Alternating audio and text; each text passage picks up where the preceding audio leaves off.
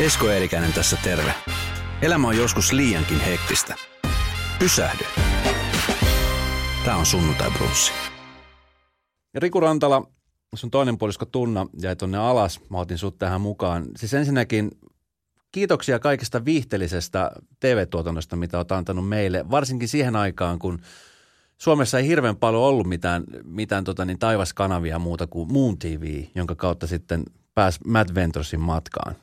Itse asiassa erittäin kiitos Esko ja erittäin hauska, että näet tämän näin, koska se mistä Madventure sai nimensä mm. alun pitäen niin liittyy just Moon TVihin, siihen M-kirjaimeen. Me tarjottiin sitä Muun TVlle, mutta Muun TV ei ottanut. Eikä? Ei, kun Subille. Me sitten sitä lähdettiin myymään. Sitten Subi oli just perustettu silloin. Eikö ja, joo? Ja se oli sitten Subi lopulta se meidän ensimmäinen kanava ja siellähän ohjelma... Minkä takia, on... siis minkä takia Muun TV ei muuten ottanut sitä?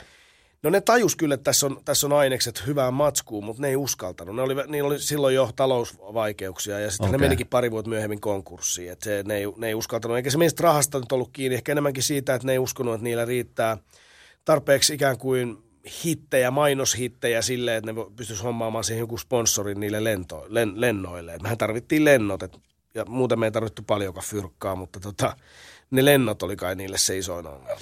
Mä olin ihan pähkinänä tuossa viime viikolla, kun meidän tuottaja Jokehon Niina niin, niin kertoi, että sä oot tulossa käymään ja sitten juteltiin vähän susta ja itse asiassa kun mä en ole mikään sellainen, joka menisi Wikipedian googlemaan ihmisten asioita, että mä, mä oon seurannut sua just nimenomaan Matt Ventosin kautta ja sitä kautta sä oot, sä oot niin tullut mulle tutuksi hahmona. Mutta se oli mulle yllätys, että sä oot siis, sä oot myöskin ollut rikostoimittaja.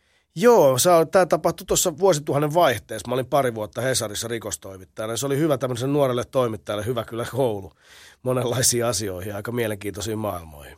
Onko se nyt pois suljettu, että sä palasit takaisin tuohon rikostoimittajan maailmaan? No ei se ole kokonaan. Kyllä mä sillä tavalla aina sitä seurannut tuossa sivussa. Että se on hassu, että ihan pikkuskidinä tai pikkujätkänä, nuorena jätkänä mä joskus ajattelin haaveille, että musta voisi tulla asianajaja tai, tai tota, voisin mennä tuonne oikeikseen opiskelemaan. Mutta sitten jossain vaiheessa tuli se kylmä fakta naamalle, että hei, että sinne pitää oikeasti lukeakin aika paljon, jos meinaa päästä. Ja mä olin tottunut siihen, että mä menen niin kuin enemmänkin lukemalla romaaneja ja runoutta läpi tämän mun kouluni ja tota, opiskelut. Ja sitten musta ikinä sitä, sitä juristia tullut, mutta sen sijaan tossa pääsi aika lähelle sitä maailmaa. Ja toisaalta nykyään mun vaimo on rikosasiana ja että sitä kautta kyllä välillä, välillä pääsen niin kuin kuulemaan alan uusista käänteistä. Et se on silleen kyllä ihan kiehtova, kiehtova maailma.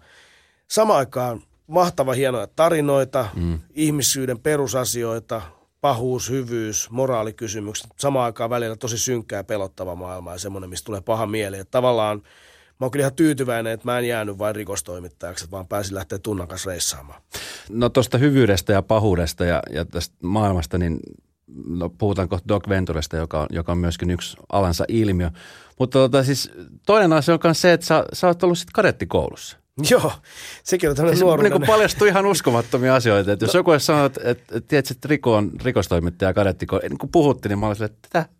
Joo, siis tota, tämä on ihan tota, se tapahtui ennen kuin mä löysin tämän toimittajahomman. Mä olin nuori jolppi, mä olin ollut, mä olin ollut Intissä ja siellä oli mennyt ihan hauskasti ja homma oli mun mielestä helppoa ja hauskaa. Ja sitten mä lähdin sieltä reserviin ja menin yliopistolle opiskelemaan paria eri juttua yritin siinä, mutta ei sitten oikein tullut mitään. Sitten tuli kertausharjoituskutsu. Mm. Mä ajattelin, no mä menen kertaamaan, sitä sai oikein palkkaakin. Ja sitten se kertiksi näin, että sanoi, no miksi sä haet tänne uralle, että sä pärjäisit täällä hyvin. Sitten mä ajattelin, no perkele, no ei tässä oikein mitään muutakaan keksi, niin haetaan. Ja hain sinne ja kyllä mä aika nopeasti tajusin, että ehkä mä en tänne ihan loppuelämäkseni voi jäädä, mutta tota, se oli hyvä kokemus, semmoinen elämysloma vuoden mittainen, melkein vuoden mittainen elämysloma. Että hyvä potku persuksille ja hyvä näkemys myöskin. Niin kuin, että siellä Santiksessa vietettiin Pirun saarella, Pirun saarella simppuaika ja siellä piti olla aika tiukat kotintuloajat ja muut ja sitten aamulla lenkit ja muuta, niin siinä tuli hyvää treeniä ja sitten siellä mä löysin tämän kirjoittamisen.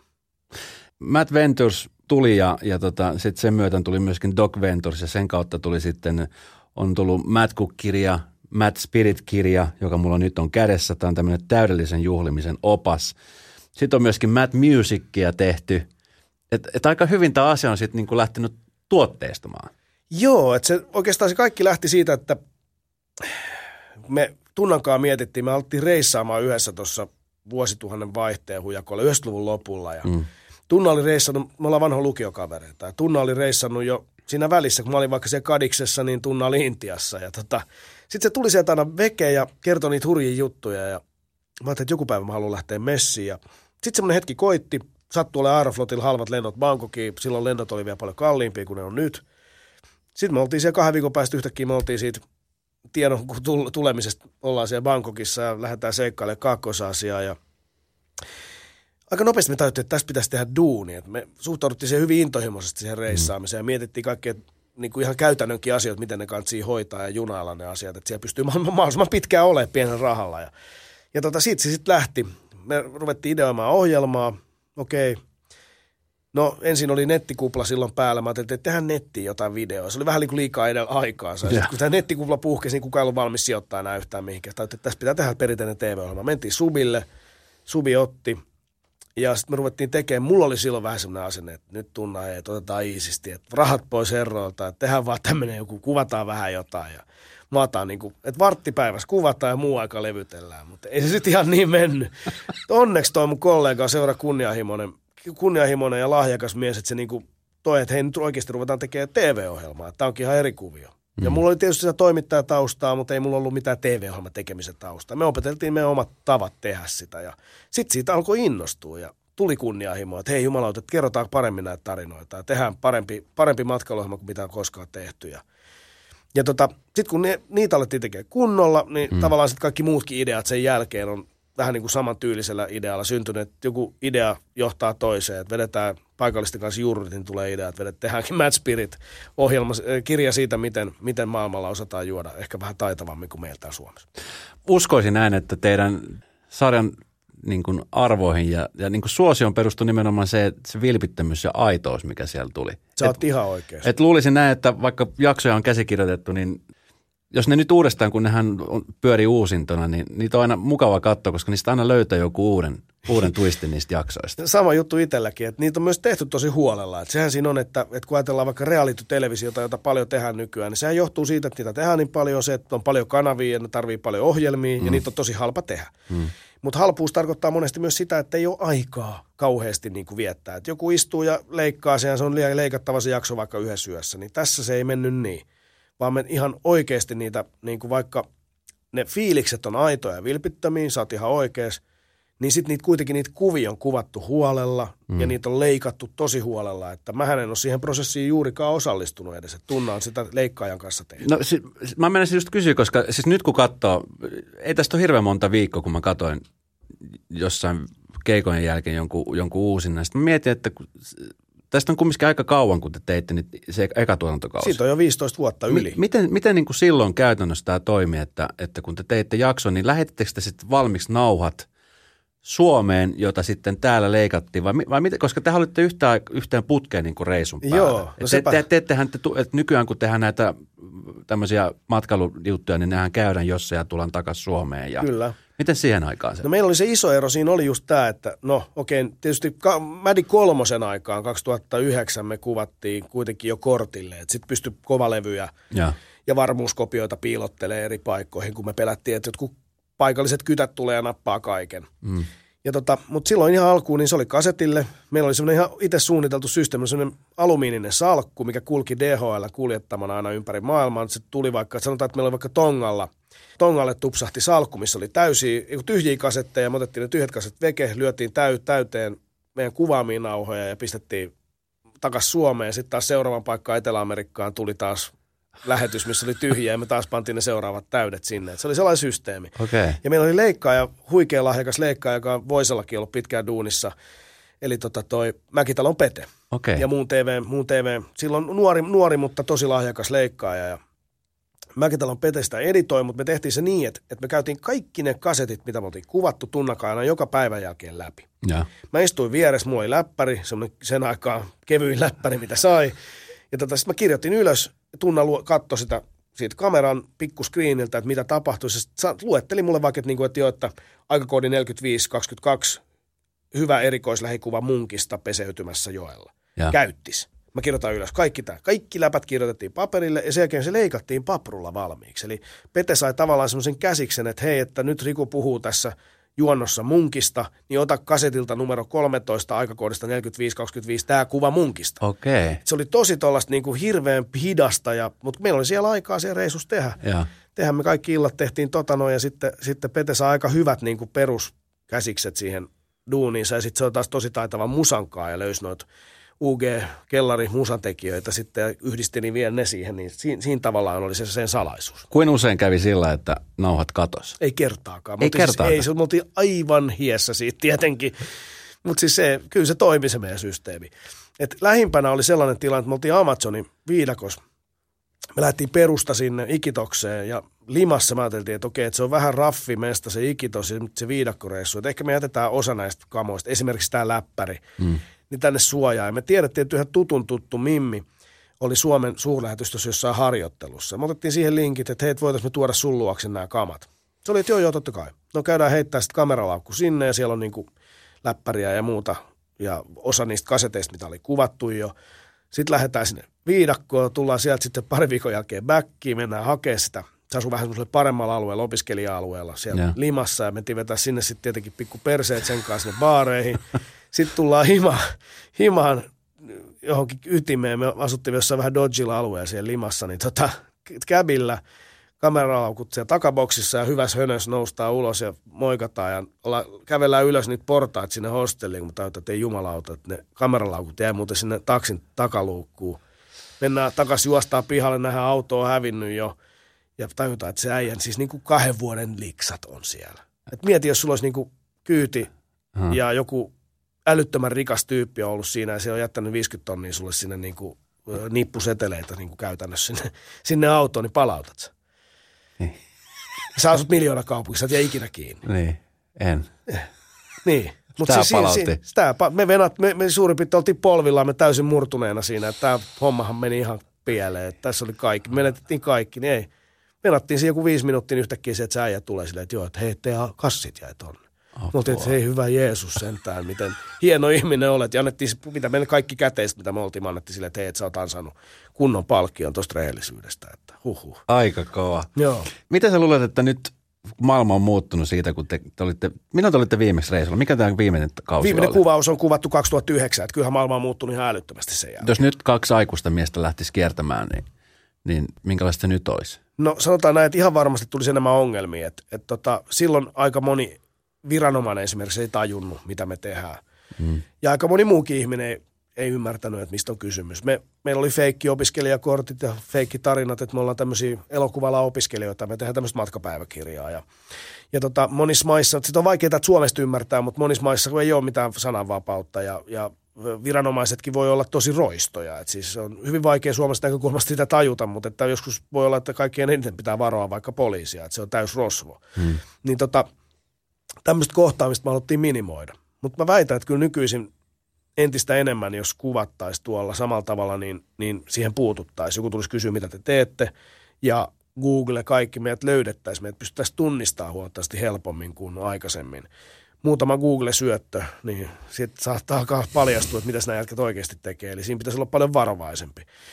Sitten voi olla, että ihmisetkin on vähän, ei ole ehkä enää niin viattomia näissä asioissa, vaan niin kaikki alkaa miettiä, mitä tässä hyödytään, mistä tässä on kysymys. Ja, hmm, kyllä maailma on muuttunut. Jos nyt kävisi semmoinen, että, että Saab TV esimerkiksi ehdottaisi teille, että nyt niin tehdään päivitetty versio Matt Ventusista, niin lähtisittekö te? No sitähän meille koko ajan tietysti ehdotetaan. Että kyllähän meille katsojat ja fanit toivoo, on toivonut sitä vuosikaudet. Ja tässä mikä siihen on ollut isoin syy, miksi meillä on sitä vielä tehty, on ollut se, että meillä on molemmilla pienet skidit. Mm. Ja tota, kyllä se vaan fakta on, kun on pienet lapset himassa, ne on aikamoista rintamakarkuruutta lähteä sinne. Se on, ne on pitkiä reissuja, ne on siis myös sellaisia, että vaikka välillä kävisi Suomessakin keskenkin kuvausten, niin kyllä siinä on, niin sit se mieli on siellä ja siihen se vie mennessään aika täysin. Että tota, et kyllä sen tyyppinen meno on täyttä rintamakarkuruutta pikkulapsiaikaa. Että sitten olisi kyllä varmaan lukot vaihtunut ovissa, jos oltaisiin lähetty. Et nyt alkaa pikkuhiljaa, mulla on nuorin on nyt kaksi ja puoli, kohta täyttää kolme. Että se alkaa olla pikkuhiljaa sellainen fiilis, että tästä voisi ehkä lähteäkin, lähteäkin uudestaan reissuun. Mutta tota, niin kuin sanottu, niin se pitäisi tehdä varmaan vähän toisella tavalla. Pitäisi keksiä jotain uutta. Uutta, että me ollaan aina koitettu vähän uudistua. Et ekalla kaudella haluttiin näyttää sitä perusreppureissaajan arkea sitä, että hei, et katsokaa suomalaiset, mihin kaikkeen meillä on mahdollisuuksia täältä maailmassa. Ja sitten toisaalta kakkoskaudella haluttiin ehkä vähän enemmän tuoda sitten niitä havaintoja, että hei, että miksi maailma on tämmöinen kuin se on ja hmm. monenlaisia eriarvoisuusasemaa. Ja sitten taas kolmoskaudella tehtiin englanniksi, jenkeille ja muille sitä, sitä samaa kamaa, ehkä vähän enemmän semmoisia ekstreme juttuja. Nyt meidän pitäisi keksiä taas joku ihan uusi, uusi idea. Niin siis tämä oli toiselta semmoiselle ihmiselle, jotka ei ole paljon, niin kuin paljon päässyt reissaamaan, niin aika avartavaa nähdä, että, että, että miten oikeasti jossain maissa niin kuin eletään ja, ja ollaan. Siis hyviä, hyviä tämmöisen niin kuin jatkajien, Arman Alisat on ollut sellainen, joka, joka on myöskin aika hyvin niin kuin henkilöitynyt tähän. Mitä, mitä tota, niin Folke West sulle merkitsee? No Folkehan on ollut tietenkin silleen tavallaan pitää arvostaa, että sitkeä sissi, että yksin tehnyt. Että hän teki paljon niin kuin ihan täysin yksin niitä ohjelmia. Hmm. Mutta totta kai se tavallaan se reissaamisen, mistä hän on joutunut sitten ammentamaan, niin on ollut paljon enemmän semmoinen perinteinen tapa ja varmasti hänellä ihan mainostajat ja muut on ollut enemmän sit sitä ryhmämatkaa ja pakettimatkaosastoa, että vähän vähemmän sitä omaehtoista seikkailua, mutta että kyllä nyt Westille ihan henkilönä pitää antaa iso arvostus, että hän on, hän on tehnyt, toteuttanut unelmia ja siellä se varmaan nytkin painaa jossain lämpimässä, että tuskinpa se täällä, täällä rah, raahustaa tuolla sohjossa niin kuin vaikka allekirjoittanut tekee. niin jos sä lähdet perheen kanssa lomalle, niin voisiko sua nähdä esimerkiksi jossain Kanarian saarella makoilemassa ranni, rannalla? Joo, no siis mä ensinnäkin siis Kanarian saarelle mä voisin ihan hyvin mennä. Mm. Ja siis kaikissa mestoissa löytyy aina jotain hyvää, se on selvä. Ehkä enemmänkin se, että, että lähinnä me haluttiin tuoda ihmisille tietoa, että on tällä vaihtoehtoja. Että se ei välttämättä olekaan se all inclusive, se helpoin. Et nyt me ollaan reissu, reissattu aika paljon lasten kanssa ja – ja tota, mä oon huomannut, että ei se välttämättä aina olekaan niin. Mä oon kokeillut jopa all inclusive lasten kanssa ja mun mielestä se ei ollut oikein edes helpointa. Että siellä on tietyt aika tiukat ajat, milloin sai ruokaa ja mitkä oli mitäkin, missä piti olla ja hirveät jonoja ja paljon kähinää ja jengiä. Että tota, et se, mistä mua ei varmaan löydä, on nämä, mitkä on kuitenkin tavallaan vähän laskettu teolliseksi matkailukohteeksi. Että et ehkä mä enemmän pyrin sitten hakemaan semmoiset omilla taidoilla yhtä edullisesti tai vielä edullisemmin sellaisia mestoja, missä on rennompi olla ja, ja tota, helpompaa ja vähemmän säätöä. Et, mutta skidien kanssa totta kai tiettyjä reunaehtoja tulee. Mm. Et nyt kun on ollut tosi pieniä, että on ollut aina vauvoja messissä tai tässä useamman vuoden aikana, mulla on kolme poikaa, niin, niin, niin on pitänyt miettiä vähän, että minkälaiseen paikkaan menee, että vaikka malaria riski, että ei ole viittinyt alkaa niille syöttää mitään malaria-estolääkityksiä. Että mieluummin valinnut semmoista mestat, missä ei ole malaria. Doc Ventures, joka on, joka on myöskin tämmöinen aikansa ilmiö, että aina tulee tapitettu.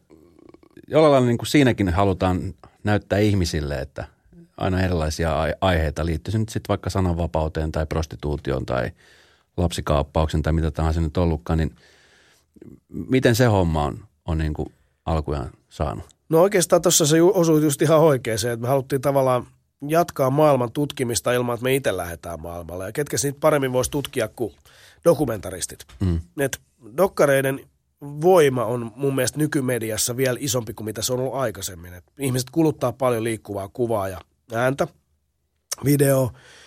Niillä pystytään kertoa tosi kompaktisti ihmisille isoja asioita. Mm. Ja meitä kiinnosti se, että voitaisiko me näyttää niin kuin muiden tekemiä hyviä hyviä dokkariklippejä vaikka Madventuresissa. Me sitä mietittiin jo Madventuresin aikana ja tajuttiin, että se on oikeuskysymystä ja muiden takia hyvin hankalaa. Päädyttiin tekemään sitten itse tavallaan niitä pikkudokkareita sinne. Mutta tota, tämä jäi muhimaan tämä idea ja sitten siitä me ajateltiin, että okei, että hei, paketoidaan näitä dokkareita. Että se on paljon helpompi saada frendit kiinnostua jostain dokkarista, kun ensin selittää, että he myy sen niille, että hei, tässä on mahtava hieno leffa tästä tästä aiheesta, että eiköhän katsota tämä kimpassa meillä itse asiassa oli vähän niin kuin semmoinen dokkari kerho kaverien kanssa. Et siikattiin aina välillä joku sunnuntailta darroissa, hei käydään hoitaa joku hyvä leffa.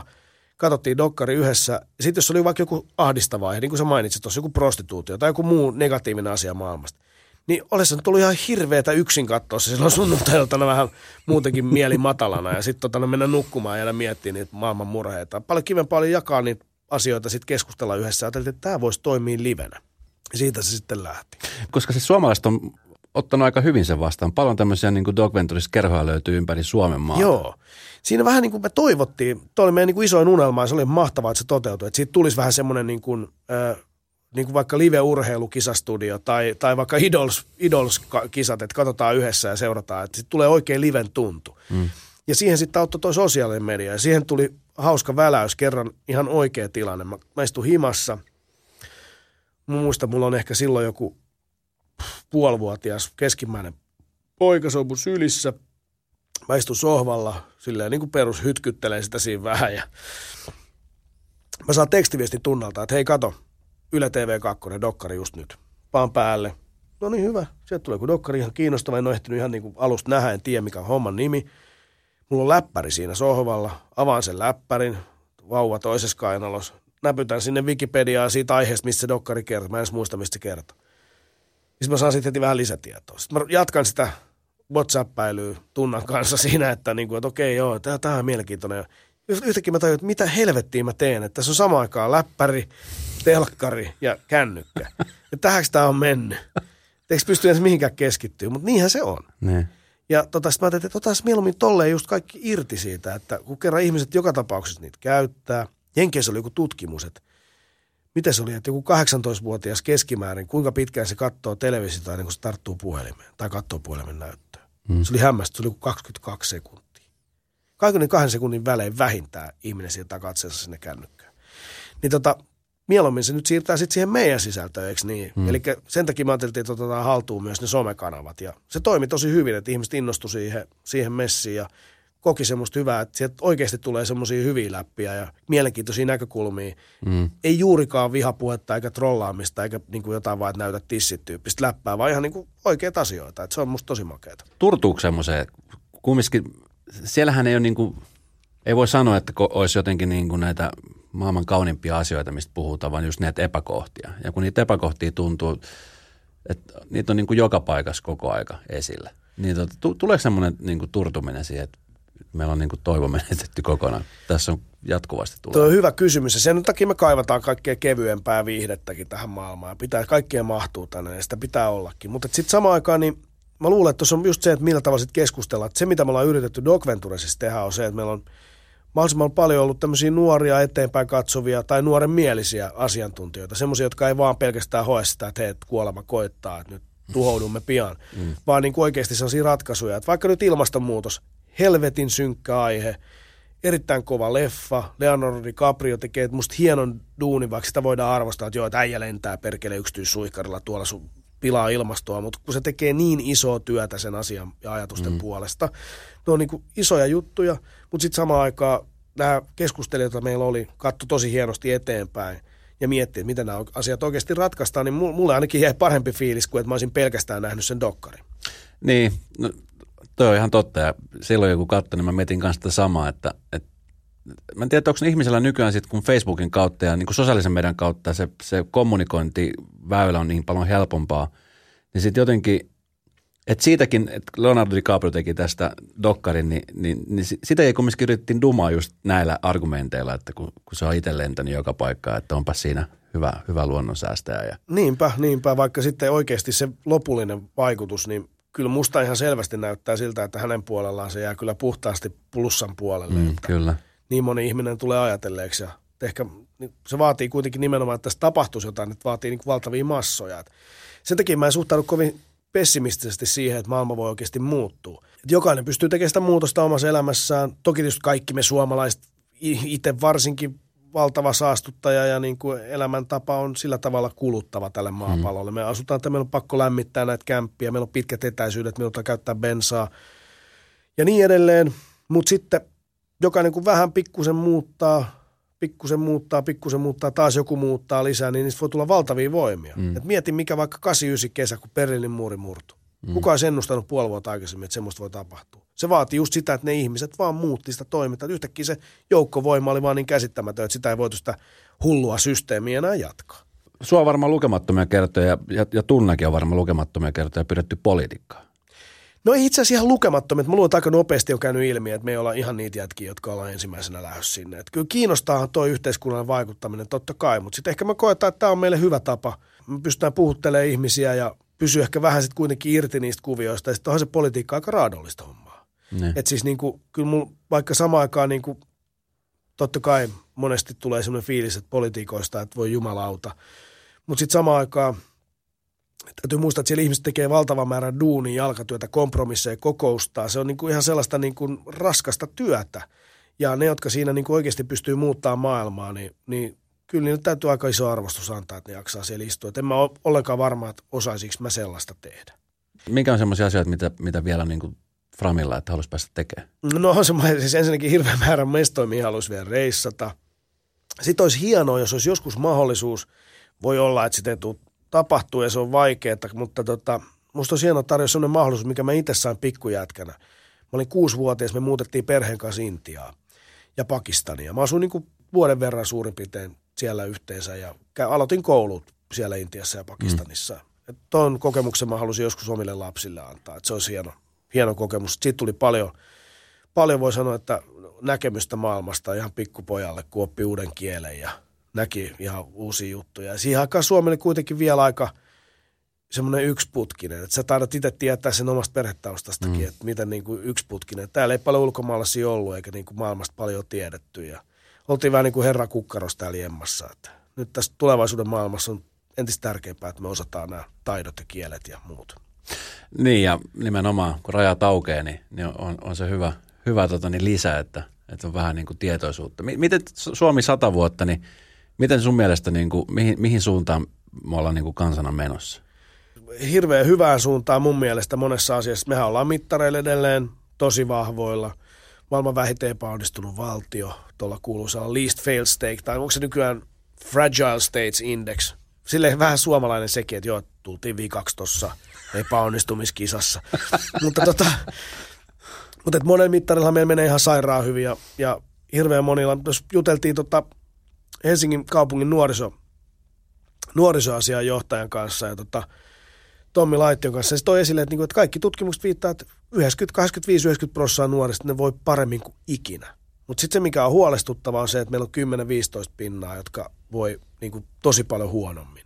Hmm. Ja jolle alkaa tulla sellaista yli sukupolven kestävää jo syrjäytymistä, että vanhemmatkin on, niillä on mennyt aika perseelleen ja, ja se jatkuu, eikä oikein mitään, mitään niinku suuntaa hyvää. Et toi on semmoinen asia, mistä kyllä mä luulen, että se meidän erikoislaatuisuus Suomessa on se, että me pystytään pitämään tuosta porukasta jotenkin huolta. Ja pitää se messissä, että ne ei ala muuttua joskus riippakiveksi tai joskus, jossa sitten kohta kärjistyy ja vastakkainasettelu lisääntyy. Ja sitten tässä murroksessa, tämä on älytön murros meillä on käynnissä meidän maailmassa tällä hetkellä. Se herättää aina pelkoa. Mm. Kaikissa meissä. Jotkut reagoi siihen toisella tavalla, toiset toisella tavalla.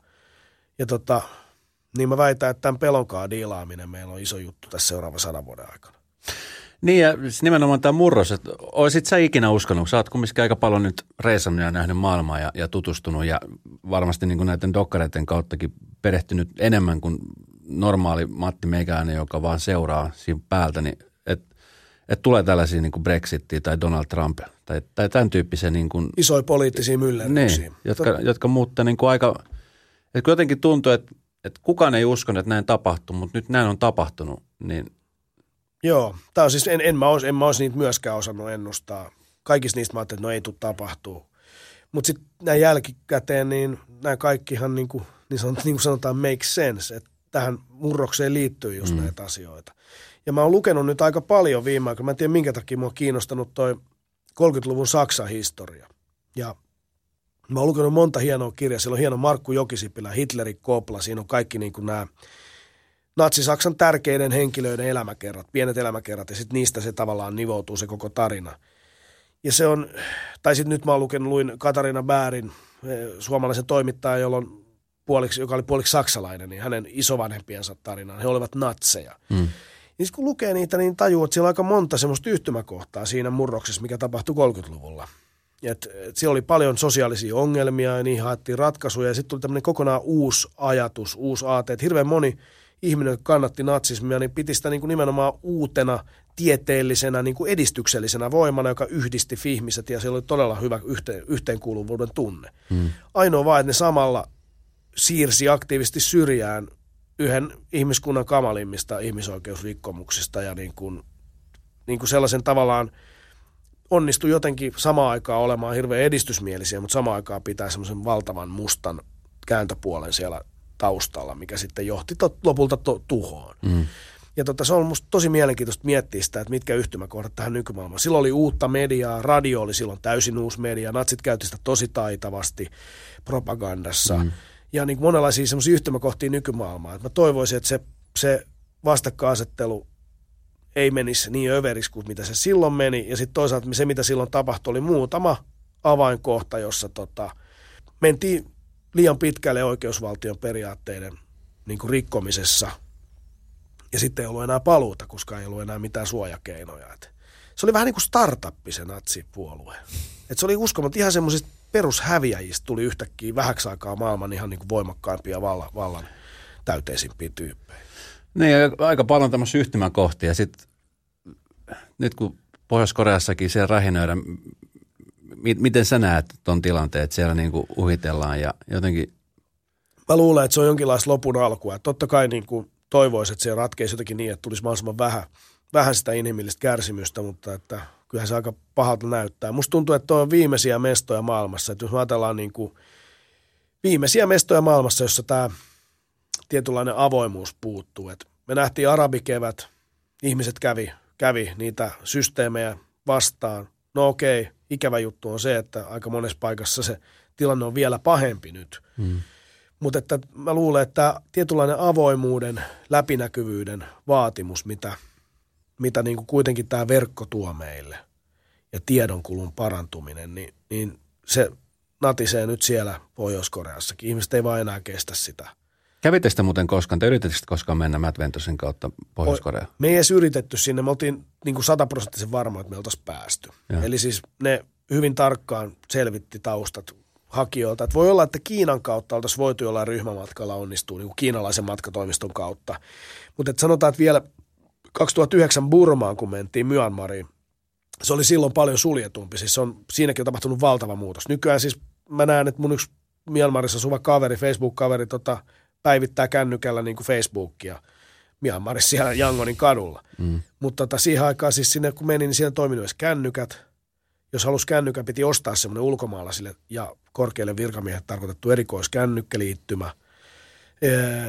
Hotmailiin ei päässyt kuin jossain, Facebookiin pääsi jossain niin kuin semmoisissa nettikahviloissa, missä oli tämmöisiä vähän vapaustaistelijatyyppisiä hahmot, käytti jotain kiinalaisia palomuurin ohitustekniikoita – meidän piti salakuljettaa kaikki kamerat, purkaa osiin, panna ne kaikki pieniin paloihin. Silloin jo sanottiin, että jos me oltaisiin haettu viisumia Myanmariin, vaikka täältä lähimmästä suurlähetystöstä, niin ne olisi saman tien narauttanut meidät, koska ne googlas. Mutta sitten me haettiin se erikoisesti Bangkokista sellaisella niin sanotulla pikaviisumilla, joka mä luulen, että se tarkoittaa sitä, että niitä papereita ei paljon katella. niin, kyllä. mä luulen, että Pohjois-Koreassa me oltaisiin narahdettu saman tien. Suomalaisille on tosi tärkeää se, että mitä meistä ajatellaan ulkomailla. Oliko se silloin yhtä, yhtä kova juttu, että kun olitte suomalaisia, niin en usko, että ihan hirveän paljon niin paha keiläkä on saatava suomalaisista missään päin maailmaa. No kyllä se meitäkin kiinnosti. Tästähän on sellainen vanha vitsi, että tota, kun suomalainen, jenkki, saksalainen ja kiinalainen näkee norsun, niin mitä tapahtuu? No, saksalainen rupeaa välittömästi suunnittelemaan, miten se voi käyttää sitä norsua erilaisiin duuneihin juhtana. Sitten jenkki rupeaa miettimään, miten voi myydä sen norsun kiinalainen miettii, että miten siitä norsusta saisi hyvää safkaa, ja suomalainen miettii, että mitä se norsu musta ajattelee. Et se on niin kuin aika semmoinen, kyllä mekin ollaan näitä samoja suomalaisia, että kyllä meitä kiinnosti. Ja se oli aika hullu juttu. Siis kaikkialla maailmassa melkein voi sanoa, niin kuin sanoin, että on Suomesta, niin näki vaan tyhjän katse, jengillä ei ollut mitään kärryä, mistä on kysymys. Jotkut saattoi ajatella, että se on Pohjois-Amerikassa, jotkut saattoi ajatella, että se on Euroopassa, niillä ei ollut mitään niin kuin erikoistietoa. Sitten näissä jossain mestoissa, missä suomalaisia oli ollut, niin kuin vaikka Indonesiassa oli suomalaisia metsäyhtiöitä, siellä vähän paremmin tiedettiin, että ah, Finlandia, ne ties niin kuin tolleen, jotkut, jotkut ties jotkut litmaset, jotkut ties räikköset tai häkkiset, mutta tota, yllättävän vähän. Se on vähän sama kuin, että niin kuin, mitä sä tiedät Marshallin saarista. Mm. Aika vähän. Vaikka niin kuin Suomessa aika hyvä koulutus, niin silti meidän Marshallin saarista hirveästi osata sanoa yleensä. Se on vähän sama toi Suomi tuo maailmalle. se on kyllä niitä on vaikea muuttaa niitä mielikuvia. Mutta sitten Venäjällä oli mahtavaa, että se, se suomalaiset tietäisi, miten hirveän positiivisesti useimmat ihmiset Venäjällä Suomesta ajattelee ja puhuu. Siellä aina kaikki, ai Suomesta, mutta te olette vähän niin kuin melkein niin kuin proide tai serkkuja tai jotain. Teillä on samantyyppinen ilmasto ja vähän samantyyppistä ruokaa. Tekin tykkäätte vodkasta. Ja, mm. niin kuin, ja ne oli hirveän positiivinen suhta. Mä luulen, että jos suomalaiset tietäisi sen, niin ehkä me oltaisiin niin – negatiivisesti suhtauttaisiin tuonne Venäjään. Vaikka tietysti historialliset syyt on, on taustalla, mutta että hmm. siellä tykättiin hirveästi. Ovet aukesi. Ai, kato, Suomi-pojat tuli. Yksi asia, mikä, mitä aina teidän Matt Ventosarjassa oli, oli, oli tietenkin maailman ällöttävimmät maut Matt Cook, josta on myöskin nyt tehty ihan erillinen sarja, jossa, jossa sitten siellä julkikset käy maistamassa erilaisia juttuja. Niin lähtikö se niin kuin puoli vahingossa vai oliko se tarkoituksellinen tämmöinen vihreä osio siihen No se oli sekä että, että se oli kyllä, se oli ihan nimenomaan tarkoituksellinen juttu, että me suunniteltiin tätä kivisakset paperijuttua, että sitten saadaan hyvä käänne. Me oltiin niin kuin tavallaan kokeiltu jo jotain itse omilla reissuilla, jotain koettu tämmöinen tilanne, niin kuin perustilanne reissailla, että joku isäntä tarjoaa jotain hyvää safkaa ja ja tota, sitten siihen pitäisi niin kuin koittaa kohteliaisesti jotenkin saada se vedettyä huiviin. Varsinkin kun joku vähistään tarjoaa, niin se on niin kuin tosi törkeää, jos ei sitä pysty syömään.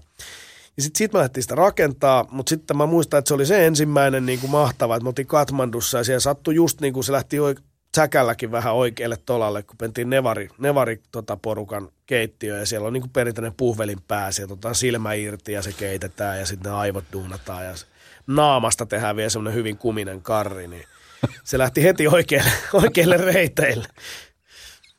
Siis, ollaan nyt katsottu, mulla on kahdeksanvuotias tyttö, joka, joka seuraa, me ollaan katsottu tosi paljon teidän ohjelmia ja, ja tämä on niin kuin hänelle lempiosuus. Hän kysyi musta ihan hyvin, että sairastutteko te ikinä mihinkään, kun te söitte siis kulkukoiria ja, ja rottia ja mitä kaikkea. Oli, siis eikö siihen Siis te ette sairastunut mihinkään. Ei, kun sehän tässä just onkin. Kun nämä, nimenomaan nämä paikallisiin olosuhteisiin tarkoitetut ruuat, ne on hyviä. Ja sitten kun ne on usein teurastettu ihan siinä, ne on ihan tuoreita. Että ne on ihan siis just tyyliin just ennen sitä ruoanlaittoa pistetty kylmäksi. Että tota, sehän tuossa on, että mä oon kaksi kertaa joutunut niin kuin pahan ruokamyrkytyksen takia tiputukseen reissulla. Toinen oli Kiinassa, toinen oli Kambodsassa. Toisella kertaa syynä oli sipsit ja toisella kerralla pizza – että olisi pitänyt vaan pysytellä niin, niin kuin paikallisissa herkuissa, niin ei olisi tullut mitään. Ja sipseiskin oli se, että mä en ollut viittinyt, mulla oli hirveä nälkä, mentiin pitkään dösämatkaan, joku myi sipsipusseja siitä ikkunasta, että ei osta, osta sipsejä ja mä vedin niin hirveässä nälässä ne huivi, että mä en niin kuin putsannut käsiä kunnolla. Toi on perussyy reissuripulille. Niin kuin, käsidesi, kun käyttää lutraa runsaasti, niin niin voi sanoa, että kyllä vähenee taudit saman tien. Ja sitten toinen oli se pizza, että ei se sopinut mä, mua nauratti, kun Kambotsassa oli yhdessä mestassa tota, uusi palvelu, pizzataksi, tämmöinen niin mopo, joka kuljetti. Mä että tämä pitää hyödyntää heti, että mä tilaan. Ja ei se sopinut siellä semmoinen tyyli, että ajellaan tuntitolkulla siellä mopolla jossain pizzassa ja perälaudalla, niin tota, sehän menee huonoon kuntoon ja sitten tuli heti kipeäksi. Mad Spirit, eli tämä on täydellisen juhlimisen opas. Tämä on nyt viimeisin. Mistä, mistä ajatus tähän lähti? Suomalaiset on tietenkin tunnettuja siitä, että, että juomakulttuuri täällä on ihan ihan täydellinen. Niin, sepä se, että tota, meidän aika usein kysytään tunnakaan, että mikä, tota, mikä on maailman vaarallisin paikka. Sitten me repeillään siihen usein vastaukset, että se on kuulkaa yllättävän lähellä, että se on toi suomalainen nakkikioski jono kello neljältä lauantai sunnuntaiväisenä yönä. että siellä kun kohtaa tässä verensokerin laskut, sitten vähän sellainen laskuhumala ja tota, tukahdutut tunteet ja ehkä joku pieleen menneet asiat illan mittaan, niin siinä tulee, siinä tulee silloin pahat tilanteet usein. Ja ja tota, mietittiin, että meidän on pakko tehdä sellainen pieni lahja satavuotiaan Suomen kansalle, että kerätään tuolta maailmalta ne tavallaan ne parhaat taidot, mitkä toimii, mitkä ruuat pitäisi vetää aina, kun, aina kun otetaan häppää ja mitkä tavallaan tiede, tiedekin osaa kertoa, että meillä on vähän kadonnut se taito. Hmm. Et meillä on ollut täällä aika rankat kieltolait, meillä on ollut tosi paljon sääntelyä, tosi tiukka byrokratia Brenkun kanssa. Että tota, mä luulen, että meiltä on kadonnut vähän se semmoinen tatsi siihen. Et usein maissa, missä me ollaan reissattu, niin niissä aina, jos tuodaan, mekin otetaan joku tervetuliasmaljat jotkut isältien kanssa, niin aina tuodaan tietyt muonat siihen kylkeen. Aina vedetään safkaa koko ilta. Sitten taas meikäläinen mietitään, vaikka tässä oli just pikkujouluaika, niin suomalaisessa firmassa jengi lähtee syömään yhdessä. No, me mennään viiden, kuuden aikaa vetää se päivällinen aika tavallaan mm. aikaisin. Mm eurooppalaisittain. Sitten se on ehkä ainakin kahdeksaan mennessä on jo kahvit juotu ja jälkkärit syöty. Sitten me lähdetään baariin, me yökerhoon. Kela, aamu neljä asti. Kahdeksan tuntia, jopa yli. Mm. Koko täys työpäivä ilman yhtään ruoan murenta, kun ei meillä niissä baareissa eikä yökerhoissa saa mitään saa. Mm. Niin toihan on siis niinku ihan pielessä. Ja tämä on se, mitä me halutaan muuttaa nyt tällä näin. Tässä on niinku haettu sekä kulttuureista että erilaisista tiete, tieteen tiedoista niinku hyvät tiedot siitä, että miten, miten tämä brenkku toimii paremmin. Siis tämä on loistava kirja. Mä t- tässä jo kerkesin perehtyä aika paljon. Puhutaan niin kuin tietenkin krapulan loiventamisista ja, ja erilaisista ruuista, minkä kanssa mikäkin käy. Tässä on drinkkejä tosi paljon. Tässä on myöskin aika paljon kuvia teidän reisusta. Mikä on sellainen niin kuin ikimuistoisin, mitä sä himassa, kun sä oot, lapset on nukkumassa, vaimon nukkumassa ja sä, sä katselet. Mikä on semmoinen reissu, mikä sulla niin kuin tulee ensimmäisenä mieleen sun ja, ja tunnan niin kuin reissusta, mitä olette tehneet? Onko, nouseeko sieltä mitään? No kyllä se nousee, totta kai, vaikka niin kuin, tavallaan kaikkihan on niin kuin, ollut mahtavia, mutta kyllä yksi semmoinen, mikä nousee aina uudestaan ja uudestaan, on se Papua Uuden Kinean, tai Uuden Kinean saari, jossa on siis länsipuolella Irian Jaya, Indonesian miehittämä osa, ja sitten on Papua Uusi Kinea, joka on itsenäinen valtio. Siellä viidakon syvyyksissä asuu ihmisiä, jotka on tosi kaukana kaikesta. Elää hyvin pitkälti perinteisesti tavoin, niin kuin satoja vuosia sitten on eletty. Metsästys, keräily, puutarhaviljely, mm. kaikki tietysti työkalut, vaatteet, kaikki tehdään luonnon materiaaleista. Hyvin pitkälti niin kuin perinteiseen tyyliin. Niin kyllä ne ihmiset oli jotenkin niin kauas ei pääse ikinä. Puumajoissa osa asu niistä porukoista 20 metriä korkeassa puussa. Puussa sinne rakennettu, rakennettu lava ja seinät ja kattoja.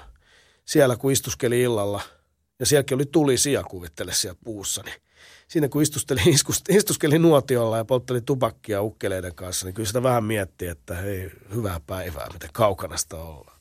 Mulla on semmoinen frendi, niitä on kaksi, kaksi kolme semmoista frendiä, jotka reissaa aika paljon. Ne, ne käy vähän väliin, no ihan missä milloinkin. Ja ne ei välttämättä ole sellaisia niin kuin massapaikkoja, mihin ne menee. Ne saattaa mennä johonkin vähän pienempään kylään ja, ja pyöriskellä. Niin. Mutta joka ikinen kerta, kun ne menee johonkin, niin siellä aina tapahtuu jotain. Joko ne ryöstetään tai, tai jotain siinä tapahtuu. Ai jaa. Mikä siinä mahtaa olla, että nämä, kundit ei niin pärjää maailmalla – No tämä on kyllä erikoinen, koska sitten taas oma kokemus on se, että ei ole käynyt oikeastaan mitään. Et ihmiset kaikkialla maailmassa kuitenkin lopulta suurin osa, ihan ylivoimainen valtaosa ihmistä on tosi ystävällisiä toisille. Et muutenhan täällä olisi kauhea, mm. varmaan sienipilveä pukkaisi harva se viikko tuolla, noin, jos, jos täällä niinku ja, ja erilaista kaiken näköistä iskua sun muuta. Et jos ei suurin osa ihmistä oikeasti olisi tosi kivoja. Mutta toki tietysti se arkijärki pitää olla. Sitten mä luulen, että prenkku voi olla yksi. Jos dikkaa vetää, niin kuin monet ajattelee, että lomalla sitten vaihdetaan vapaalle, niin vaihdetaan myös sen prenkukaan vapaalle. Me ollaan tosi skarppeja tunnakaan tuossa asiassa reissussa. Mm. Et, et sehän on se niin kuin usein yleisin syy, että ihminen joutuu vähän niin kuin suojattomaan tilaa. Niin sitten sitä käytetään hyväksi, että napataan joku, sitä vedetään turpaa tai se ryöstetään. Jos nähdään jo kaukaa, että hei, tosta jätkästä ei ole vastusta tai mimmistä. Toi on niin kuin yksi. Ja sitten sit se, että me ollaan yritetty aina vähän niin kuin valmistua. Valmistautua etukäteen miettiä. Meitä on ollut kaksi. Me ollaan välttämättä oltu sen helpoimman uhrin näköisiä. Meillä ei ole mitään kelloja, mitään isoja korui, mitään näkyvissä. Mm.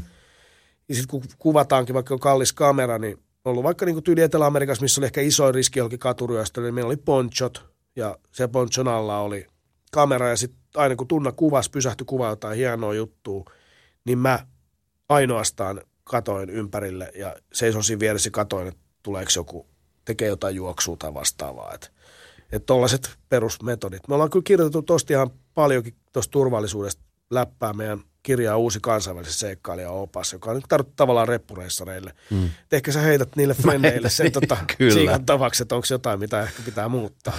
En tiedä, olettaisin, että kun ulkomaiset äh, tämmöiset matkailufirmat halusivat tehdä jonkunnäköistä dokkaria Suomesta, niin varmaan teihinkin osa on kääntynyt kysyäkseen neuvoa, että, että mikä, mikä olisi semmoinen, mikä olisi semmoinen kohde, jos näin ei ole käynyt, niin mikä olisi semmoinen kohde, mihin tota, niin te suosittelisitte, että, että Suomesta tehtäisiin niin tämmöinen reppureissaille tai reissaille ylipäänsä tämmöisiä?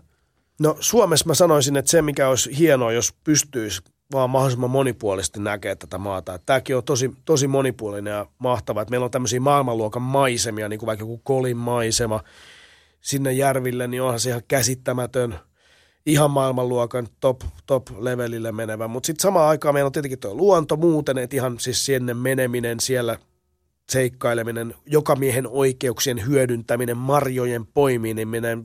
onkiminen, mikä tahansa tuommoinen super niin kuin, ö, eksoottista monille ihmisille. Mutta sitten toisaalta nämä meidän kaupungit, ihan lähtien siitä, että Helsinki on niin kuin superrento, siitähän hehkutetaan aika paljon kansainvälisissä medioissa, superrento, aika paljon niin kuin globalisoitunut kaupunki, mutta sitten toisaalta meillä on tuolla tosi pittoreskeja pieniä kaupunkeja, varsinkin kesällä, vanhoja kaupunkeja, Porvoota, Raumaa, tosi hienoja, hienoja mestoja. Ja sitten tietenkin vielä, vielä tuo Ahvenanmaa. Meillä on saaristo, meillä on meri.